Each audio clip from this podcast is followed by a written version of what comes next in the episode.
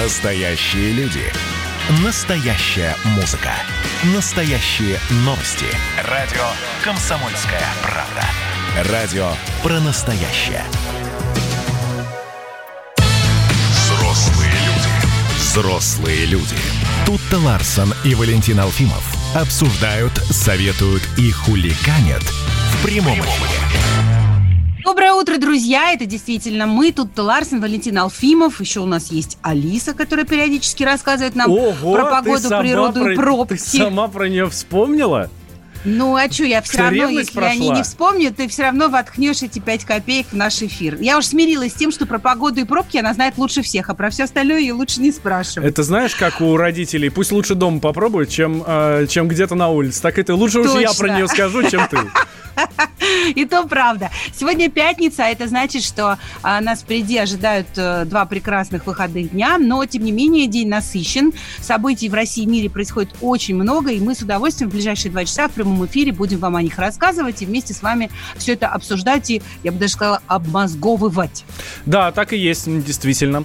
Так что происходит у нас в стране? Ну, во-первых, сегодня 3 июля, с чем мы вас, дорогие друзья, и поздравляем. Э, Сегодня последний день недели, пятница, святой день. Обожаю пятницу, даже не представляешь, насколько. И не потому, что, э, как в той самой песне поется, каждую пятницу я там, ну, отдыхаю, давай так Не скажем. потому, что слово «пятница» имеет весьма известную рифму, нет? Э, Проказница?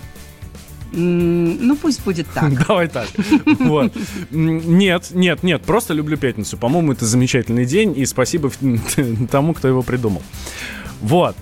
Ам, То есть Господу Богу, который теперь у нас официально закреплен в Конституции. Да, да, да, да. Ну, хотя, кстати, в некоторых странах пятница это м, она не такая святая, как у нас. Ну, потому что там Да? есть, да, где-то есть пятница выходной, а где-то наоборот пятница рабочий, э, там, потому что и суббота рабочий.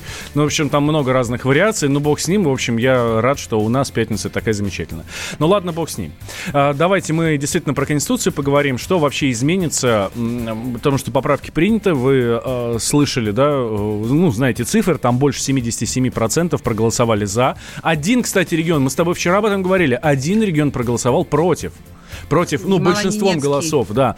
М, Потому что Потому что ну, губернатор э, Ненецкого авто- автономного округа объяснил, потому что их хотят объединить с Архангельской областью, и ну, жители против этого, категорически против этого, и вот таким образом они выразили свой протест. Ну, собственно, спасибо им за это. Они молодцы, они молодцы, что пришли и проголосовали именно так. Вот. Теперь э, несогласные с политикой российского государства э, россияне могут эмигрировать не только в Израиль и в Лондон, но еще и в Ямало-Ненецкий автономный округ.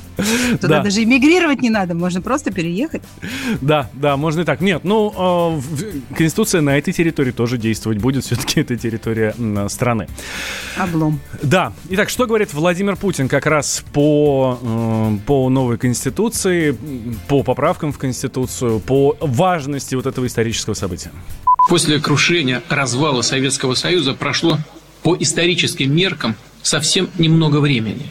И современная Россия, безусловно, находится еще в стадии формирования, становления. Это касается всех аспектов нашей жизни, и политической системы, и экономики, и так далее. Мы во многом еще очень уязвимы. У нас многое, как говорят в народе, сделано пока на живую нитку. Нам нужны внутренняя стабильность и время для укрепления страны, всех ее институтов. Владимир Путин, президент России. Ну и давайте все-таки пробежимся э, подробно по некоторым э, э, по некоторым поправкам, которые внесены в Конституцию и согласно которым нам теперь предстоит жить. А, Например, если мы говорим о наших территориях, о языке и о языке, то Конституция теперь закрепила неотчуждаемость территории России, и никакие правители страны не смогут сейчас или в будущем э, отдать Крым Украине, Курил Японии и Карелию Финляндии, например. Угу. Россия... И еще, да, да, э, давай. Россия признает себя правоприемником и Советского Союза, и тех государств, что ему предшествовали, то есть имперской России и даже Московского княжества. То есть, э, ну, да, как я уже сказал, Российской империи и Русского Московского царства, Древней Руси. Это касается международных договоров, в которых участвовал Советский Союз, и наследия государств предшественников. Вот здесь есть вопросы, да, но э, мы обязательно, я думаю, в следующей части, когда у нас на связи будет адвокат, мы обязательно с ним э, эти вопросы обсудим. Вот, так что да, не переключайтесь, также... интересно.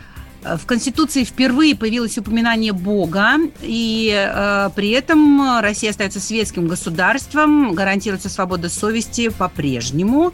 И также прописано, что мы чтим память защитников Отечества, и у нас в стране становится неконституционным переписывание истории. И это прекрасно, на мой взгляд, потому что действительно, как только что-то происходит, все, сразу новые учебники истории, на все смотрят совершенно по-разному. Мне кажется, даже я со своими детьми, мы сейчас на одни и те же вопросы смотрим по-разному. Ну, это ощущение такое, да.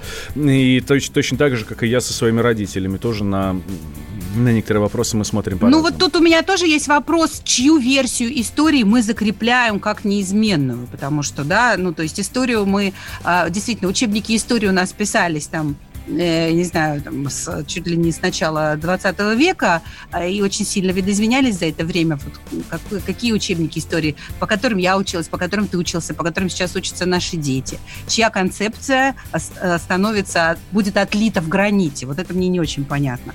А русский народ призван впервые в Конституции государства образующим, и язык русский тоже на государственном на территории всей страны, но мы тут же признаем, что у нас культура много, многонациональная, мы будем поддерживать э, а, ее и охранять, э, много, многонациональность нашего народа, а также будем помогать соотечественникам за рубежом. И это э, прекрасно. Э, защищать их права и интересы, сохранить их культурные идентичности, в первую очередь подразумевается Украина и Прибалтика. И это прекрасно, спасибо за то, что есть такая поправка. Э, у меня мы, тут был спор у меня с коллегами как раз по, по этому поводу, зачем это нужно было. Ну как зачем? Ну вот через 10 лет, да через 15, через 20, да неважно совершенно когда, э, придет к власти кто-нибудь, кто скажет, а теперь у нас государственный язык должен быть клингонский.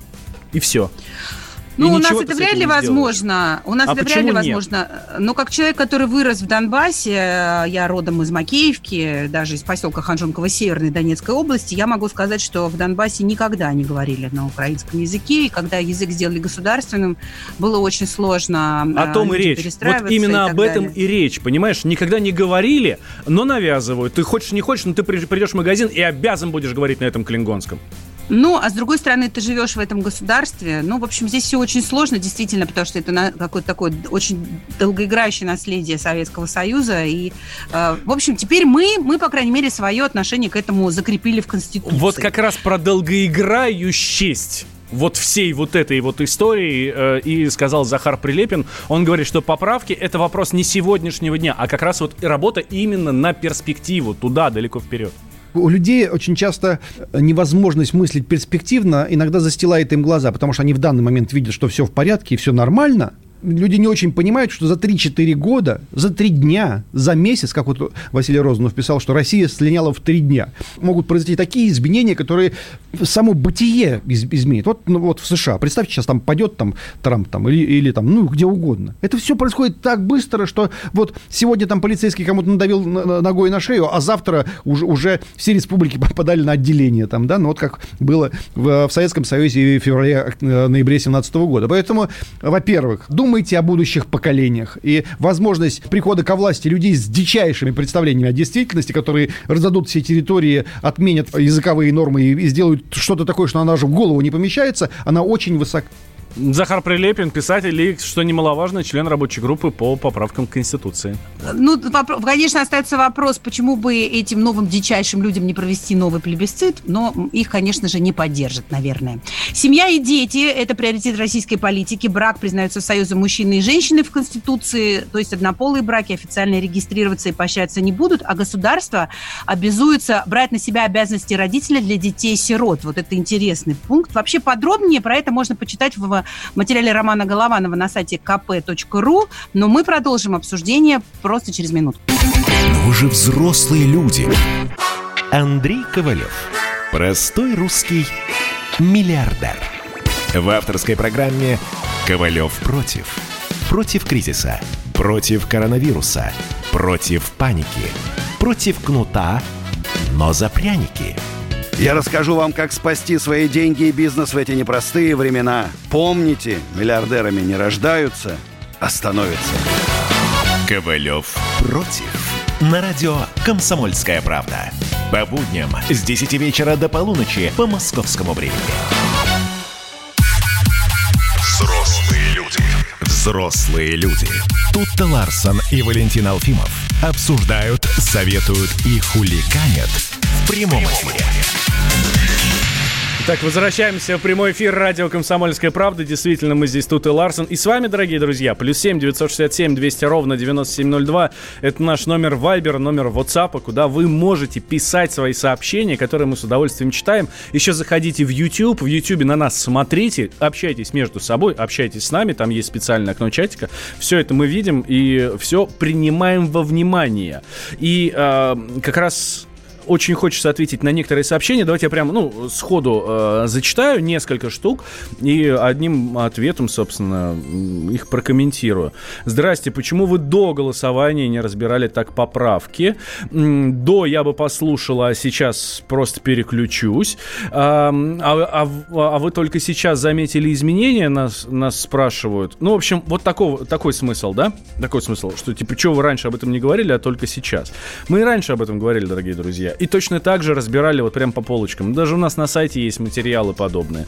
Просто сейчас мы вам еще раз хотим напомнить, что изменится у нас. Ну, сейчас это уже неизбежно, сейчас это уже э, буквально, скорее всего, там сегодня или завтра, ну, очень в ближайшее время станет законом, подписанным президентом. И наша жизнь с вами изменится. И вот мы хотим вам объяснить, что изменится. На самом деле изменится не очень много, здесь больше именно как раз в вопросах закрепления статуса. У нас все это и так это было, Просто вопрос закрепления статуса. А, кстати, вот насчет да. того, когда, когда, да? Мне кажется, нам по этому поводу просто необходимо услышать эксперта. Когда а, закон будет подписан президентом, когда поправки вступят в силу, нам рассказал глава Комитета Госдумы по конституционному законодательству, сопредседатель рабочей группы по поправкам Конституции Павел Крашенинников. Во-первых, э, нужно все-таки дождаться официальных подведением итога. Ну, понятно, что мы тут дуем на воду, и с точки зрения юридической надо сказать, что должно быть официальное подведение итогов. Затем, э, соответственно, должен быть указ президента об обнародовании текста Конституции. Будет публиковаться уже текст, ну, с дополнениями, весь текст Конституции с дополнениями. Дальше э, закон, соответственно, вступает в силу. Ну, прямо не вытекает, что у нас всех нужно расформировать. Правительство, вот у меня сегодня спрашивали про правительство, про Думу, это из э, закона не вытекает.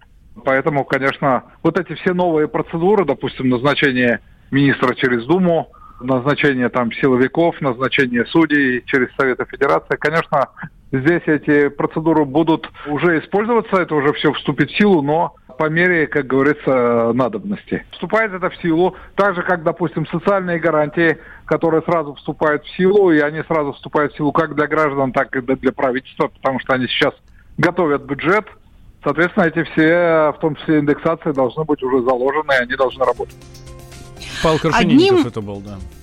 Да, а, одной из поправок а, в Конституцию стало э, закрепление приоритета российского законодательства над а, всеми остальными законодательствами, в том числе над Европейским судом по правам человека. И ну, теперь понятно, ну, мне вот, что мне непонятно, да, то есть получается, что приговоры, которые вынесены в Европейским судом по правам человека, там какие-то компенсации или что-то еще, в нашей стране теперь а, не действительные, или их будут рассматривать, но, с, а, но есть, только если нет какого-то другого приговора по этому же делу в России, и он приоритетен. Здесь мы решили расспросить представителя коллегии адвокатской палаты города Москвы Евгения Корчага. Евгений Викторович, доброе утро. Доброе утро. Здравствуйте, Евгений Викторович. Не Здесь... могли бы вы пояснить вот эту часть? Да, вот э, что касается там международных судов, э, все, теперь там тот же ЕСПЧ, ну, можно лесом отправлять?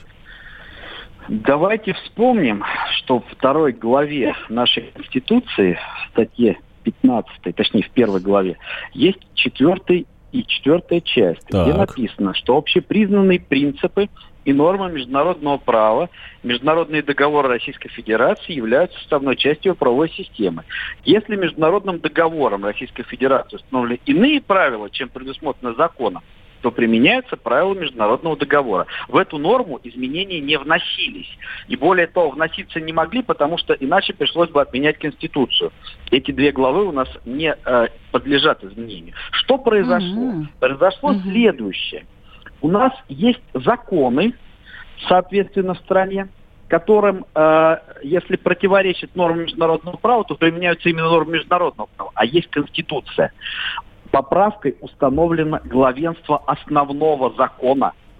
То есть, если решение иностранного суда, либо решение иного иностранного органа противоречит Конституции, то действовать будет Конституция. А оценку этому будет давать Конституционный суд.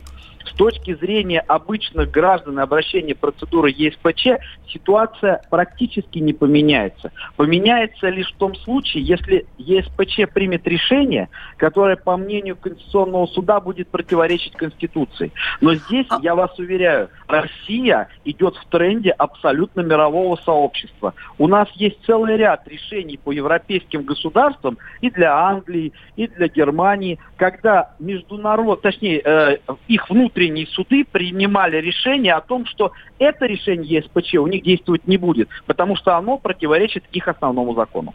Евгений Викторович, можно я а, тогда на конкретный пример это переведу? Например, Да, а, конечно. а, есть некая пара, гей-пара, которые хотели бы заключить брак, но в России в Конституции, закреплено, что брак – это союз между мужчиной и женщиной, и тогда они подают Мгм. в суд, ЕСПЧ признает их притязания а, вполне обоснованными, но это противоречит нашей Конституции, поэтому мы э, это решение не, не признаем, правильно? В данном случае, скорее всего, Конституционный суд признает, что это решение, если оно состоится, будет противоречить именно Конституции как основному Мгм. закону государства, и в данном случае тогда оно не будет применяться. Да, действительно так. У меня есть еще один вопрос. Вот, э, может быть, вы поможете мне с этим тоже разобраться. Мы признаем э, себя преемниками Российской империи и Советского Союза. И значит, э, что все договоры, которые заключались э, этими странами, э, мы тоже будем поддерживать. Но ведь к Советскому Союзу, например, у тех же там у стран Восточного блока, у той же Прибалтики, я не знаю, там э, есть какие-то претензии, а, которые они тоже могут теперь высказывать а, уже официально и в адрес России как преемника не только всех заслуг Российской империи и Советского Союза, не всех достижений, но и каких-то косяков и каких-то спорных вопросов. Это как-то будет? Ну, то есть может кто-то теперь подать, там, я не знаю, например, на Россию э, в какой-нибудь там высший орган, например, за, за Чернобыль. Мы можем, будем отвечать перед Ну, или за то, что они считают, что Советский Союз был оккупантом. В Прибалтике, Я да. вам скажу, что этот вопрос, э, на мой взгляд, никак не связан с внесенными поправками. Разговоры об этом в некоторых странах идут уже много лет. Э, другой вопрос, э, я бы сказал так, пусть вначале посчитают те же страны Прибалтики, сколько Советский Союз сделал для них, открыв огромное количество предприятий и других вещей. Поэтому, конечно, такие попытки в международных судах могут иметь место быть. Мы знаем, к сожалению, что любой международный суд не может быть на 100% беспристрастным, не может быть на 100% а, отдален от реалий политической международной конъюнктуры. Поэтому э, в данном случае попытки, скорее всего, могут быть, а вот реализации решений этих судов добиться будет, скорее всего, если не невозможно, то очень затруднительно. Мгм, да, Евгений Викторович, спасибо большое. Евгений Корчага, председатель коллегии адвокатской палаты Москвы, был с нами на связи. Ну, то есть, вот, понимаешь, вот в этой ситуации, по сути-то, не изменилось ничего, да? Как э, они там считали, что мы оккупанты? Да пускай считают. Ну, и это их совершенно дело, там, право, там, Ну да, просто я подумала, что там если мы, если мы сейчас признали уже даже в Конституции, что мы наследники Советского Союза, то теперь они ну, могут просто новую волну поднять, знаешь, разб... Да ладно, мы и так всегда этому признавали это открыто это заявляли. Они пускай все лесом идут. После новостей про- продолжим. Но вы же взрослые люди. Пора уже серьезными делами заняться. Когда армия. Состояние души. Военное ревю На радио «Комсомольская правда». По вторникам и четвергам полковник Виктор Баранец метко стреляет словом. Ну а теперь, если Эрдоган только заикнется, мы ему приставим большую розовую дулю к носу. Ну правильно же. А полковник Михаил Тимошенко подает снаряды. Вся правда о настоящем и будущем наших вооруженных сил. Ну и немного армейских байк. Медведя можно научить стрелять из автомата. В прямом эфире. Слушайте и звоните. Военное ревю. По вторникам и четвергам в 16.00 по московскому времени. Никто не уйдет без ответа. Взрослые люди. Взрослые люди. Тут-то Ларсон и Валентин Алфимов обсуждают, советуют и хуликанят в прямом эфире. А также общаемся с вами. Не забывайте наши координаты. Да, 8 800 200 ровно 9702, номер телефона, Вайбер, WhatsApp, плюс 7 967 200 ровно 9702. Это для ваших письменных сообщений. И тоже писать можно нам в YouTube, там еще можно на нас смотреть, и там есть очень приятный бонус, можно общаться между собой. Вот. Ну, а мы продолжаем рассказывать вам о том, что творится в России и мире. Переходим э, к международным новостям.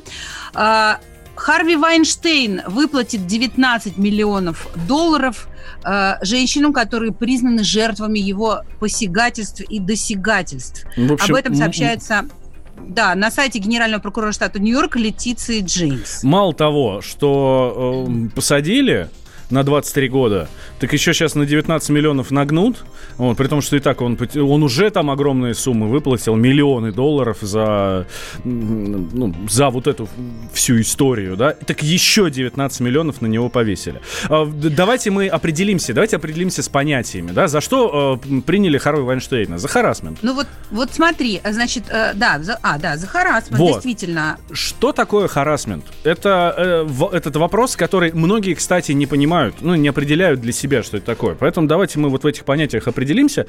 А, наш, у- наша соведущая Алиса. Алиса, привет. Что такое харасмент?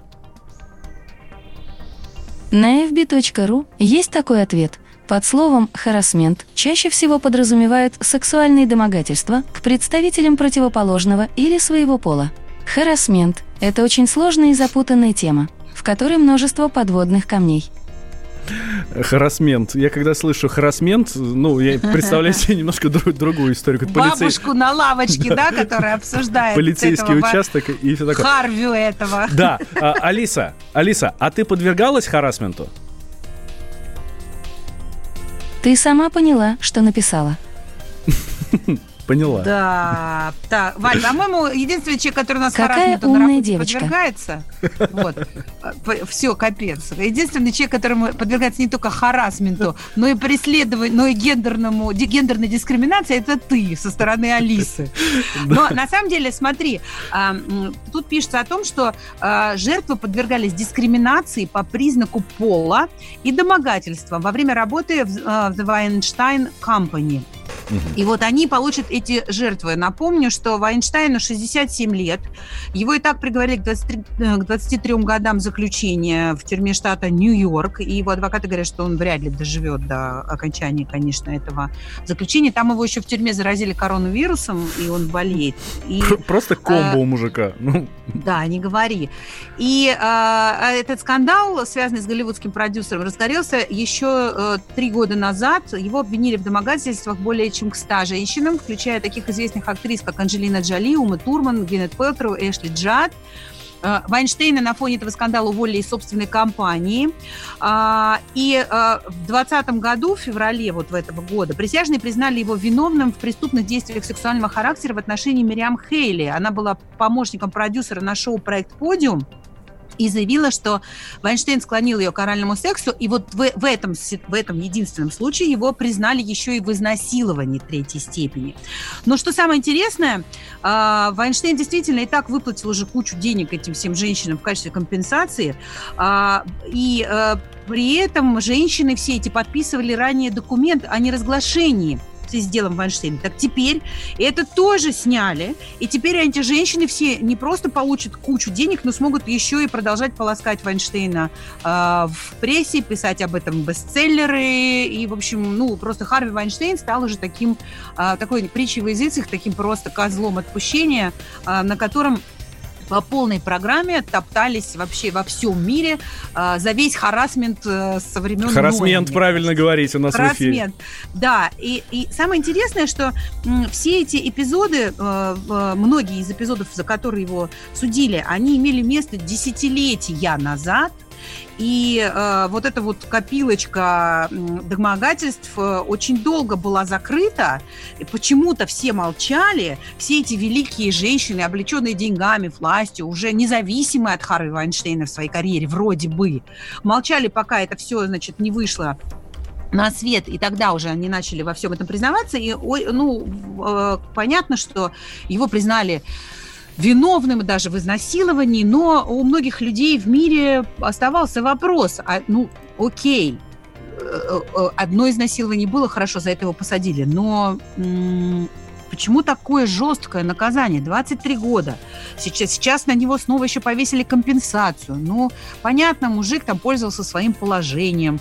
Э, ну, он же никого не убил. А эти женщины, они что, безвольные овцы, которые просто не могли вообще а, просто сказать нет, выйти из его номера? Ну, то есть вот тут очень много было всего, всяких вопросов. Э, не то чтобы в защиту Харви Вайнштейна, но, как сказала наша Алиса, очень много подводных камней и нюансов нюансов есть в теме вот. харасмента. Вот, а у, у, у умной женщины это хорошо, когда рядом. Смотри, у нас несколько сообщений как раз по этому поводу уже пришли в, на YouTube и в WhatsApp. Э, давайте, дорогие друзья, продолжайте. Плюс 7 967 200 ровно 9702. Это номер э, WhatsApp для ваших письменных сообщений. Смотри, что пишут. Он бабник, а эти дамочки тоже хороши, пишет Константин. Да? И, а у нас даже дело не завели бы, посмеялись бы и все. То есть это э, вот эти сообщения, на мой взгляд, очень хорошо характеризуют все отношение к этой теме у нас здесь, э, у нас в стране, у нас в России. А ты, Тута Ларсон, считаешь ли жертв Харви Вайнштейна реальными жертвами? Ну, ты понимаешь, после того, как их суд признал жертвами, я, наверное, уже не имею права. Слушай, их, это, это юридический вопрос. Я не с юридической точки зрения тебя спрашиваю. А, но у меня есть вопросы и к этим женщинам тоже. Почему они столько лет молчали? Почему они, э, ну, на это согласились? Да, окей, там какие-то женщины были, э, там, там Эшли Джад, я не знаю, может быть, она действительно девочка с улицы, но извините, Ума Турман, Гвинет Пелтро, это э, наследницы э, голливудских империй. Их родители были э, сильными людьми в Голливуде, что им так страшно было э, не дать Ван, Вайнштейну себя за попу потрогать, потому что он лишит их карьеры. Ну, то есть у, у меня Тем более, что много... у Умы Турман был э, всегда Квентин Тарантино, э, просто ее фанат, поклонник, и я не знаю, как еще по-другому назвать.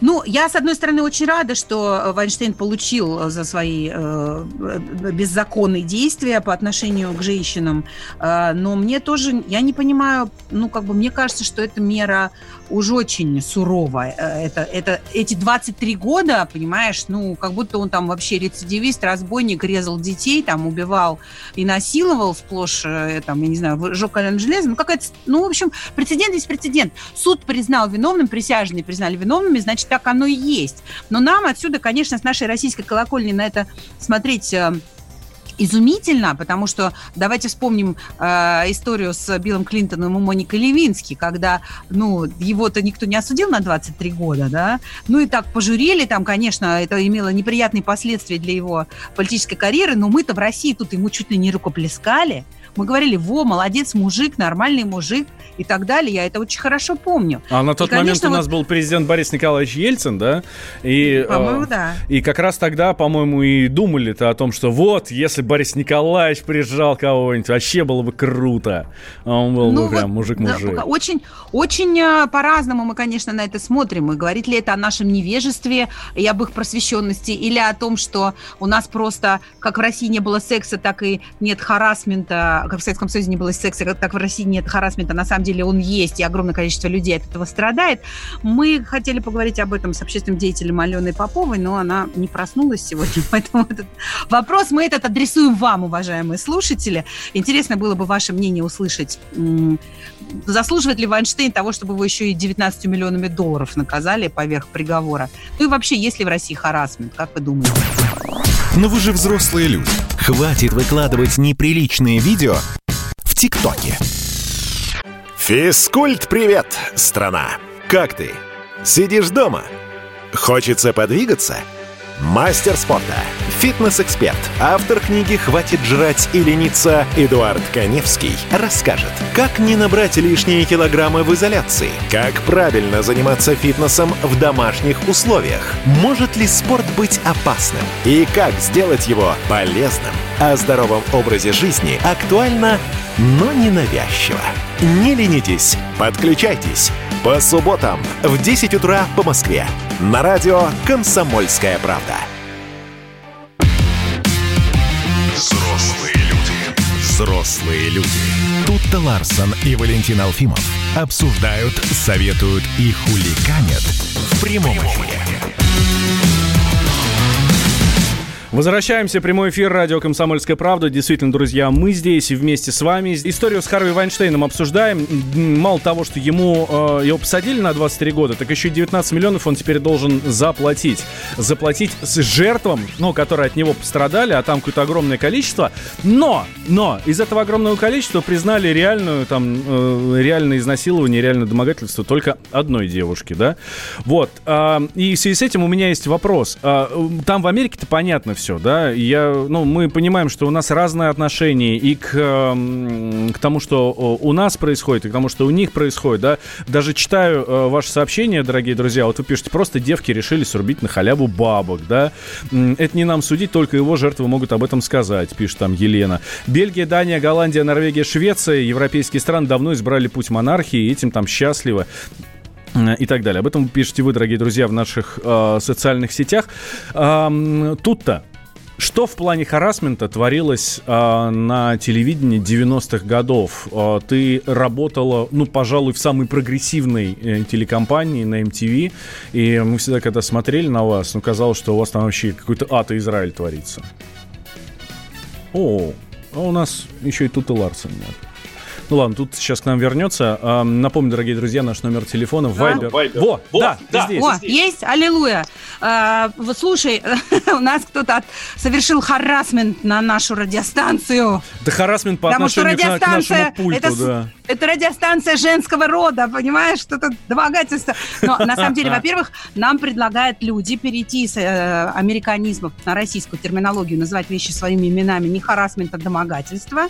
Я согласна. Во-вторых, на самом деле, я, наверное, была настолько безбашенной, Валь, что у людей я не вызывала эротических ассоциаций со своими татуировками, серьгой в носу а, и супер-мега таким... А, ну, то есть я никогда не была девушкой, а, которая, которая бы а, вообще ну, в своих инструментариях использовала свою женскую красоту и чары, угу. да, там, ну, то есть декольте, каблуки, вот это все вообще не моя тема. Я, мне всю жизнь вообще говорили, э, что я на мальчика похожа, и в транспорте общественном мне в спину говорили, командир, на следующий выходишь, потому что у меня, ну, такая фигура, может быть, не знаю. Поэтому такому выраженному домогательству я не подвергалась. Но я сейчас вспомнила одну историю, которую можно было бы, наверное, как э, гендерную дискриминацию определить. Когда-то я ходила к своему боссу с просьбой поднять мне зарплату, потому что платили нам поначалу сущие копейки, а он мне на это отвечал, ну ты, Танька, просто замуж вышла неудачно. Вот Танька Пушкина вышла замуж за директора супермаркета и не ходит ко мне с просьбой о том, чтобы ей зарплату подняли, а ты выбрала себе нищего музыканта и ходишь теперь, иди работай. Но э, а это было, конечно, отчасти э, в шуточном тоне сказано, зарплату в итоге потом, конечно, немножко приподняли, но у нас на MTV вообще царила атмосфера какого-то вудстока, знаешь. Народ друг с другом всячески перекрещивался, всякое разное перекрестное это был не харасмент, но это было... Это, нет, это было все по обоюдному согласию, да, было очень весело, было такое перекрестное опыление, создавались пары, они менялись. Прекрасное и- опыление. Да, да, но э, такого вот прям выраженного, знаешь, чтобы кого-то э, по- по- и вообще по сексуальному, по гендерному какому-то принципу там э, прессовали, нет, это абсолютно невозможно. У нас такого ни- никогда не было. А, Ты вообще, ну, если не брать MTV, в целом испытывала хоть когда-нибудь харасмент на себе? А, ты знаешь, я испытывала на себе харасмент, э, ну не харасмент, а вот не- я испытывала не домогательство, а именно дискриминацию. Несколько раз уже после того, как я ушла с MTV, э, я подвергалась просто грубейшим абсолютно каким-то на- ну вот э, м, оскорблениям по поводу моей внешности, по поводу моих компетенций. Э, там однажды я очень хорошо помню, я пришла на кастинг на квиз, то есть это была программа такая э, с, э, ну как бы научно-популярная игровая, да, такой квест, вопросы-ответы. Все прошло классно, кастинг прошел замечательно. Я хорошо умею это делать. Прошло там пару недель, мне перезванивают, э, спасибо, хоть перезвонили, и говорят, Тута, спасибо вам большое, вы были прекрасны, но канал хочет блондинку. Я просто от этого офигела, понимаешь? Если вы хотите блондинку, зачем вы позвали Туту Ларсен? И втор- еще один раз был, когда я работала на программе «Секрет успеха», э, и там надо было очень сильно наряжаться, всякие тоже платья вечерние и прочее. Пришел один из больших продюсеров канала «Россия» и просто стал при мне обсуждать мой внешний вид. Э, Там на, на- на мне было какое-то кутюрное платье там б- крутого дизайнера. Он стал говорить, что я в этом платье выгляжу как доярка. А, Вот, это было дикое хамство просто абсолютное. Ну, то есть... Ну э, ладно, это не харасмент, это просто человек говно, вот и все. но это, по- послушай, ну Эйнштейна посадили в том числе и за дискриминацию, понимаешь, по гендерному признаку. Поэтому, да, ну вот у нас в России, понимаешь, человек говно, а у них за это на 23 года сажают. Вот, поэтому вот э, очень интересные есть э, комментарии у нас в, в, э, в наших соцсетях. Да, Я- вот, я- например, нам, э, наш слушатель 75-й пишет, каждый сам решает, как добиваться успеха. Учиться или дать потрогать себя за попу. Вот. Вот именно такое мнение э, по поводу жертв э, Харви Вайнштейна. Ну, а, а один человек тут задает вопрос, зачем мы все это обсуждаем, потому что это а, а, полная ерунда и вообще никакого к нам отношения не имеет. А ему отвечает наша слушательница, слушательница Елена, которая говорит, что а у нас в России даже бы и дело на эту тему не завели, как бы ты об этом не кричал, только бы посмеялись и все. Вот. Ну, конечно, мужчины считают, что просто девки решили на халяву бабок срубить.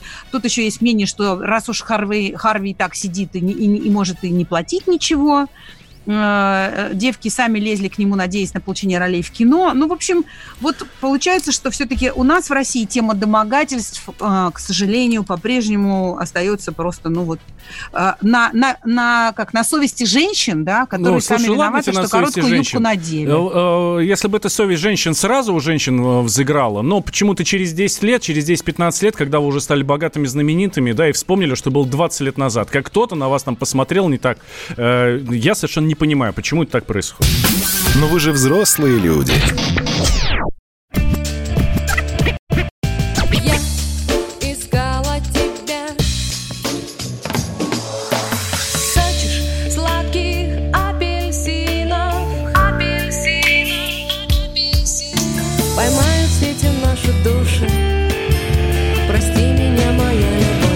Комсомольская правда.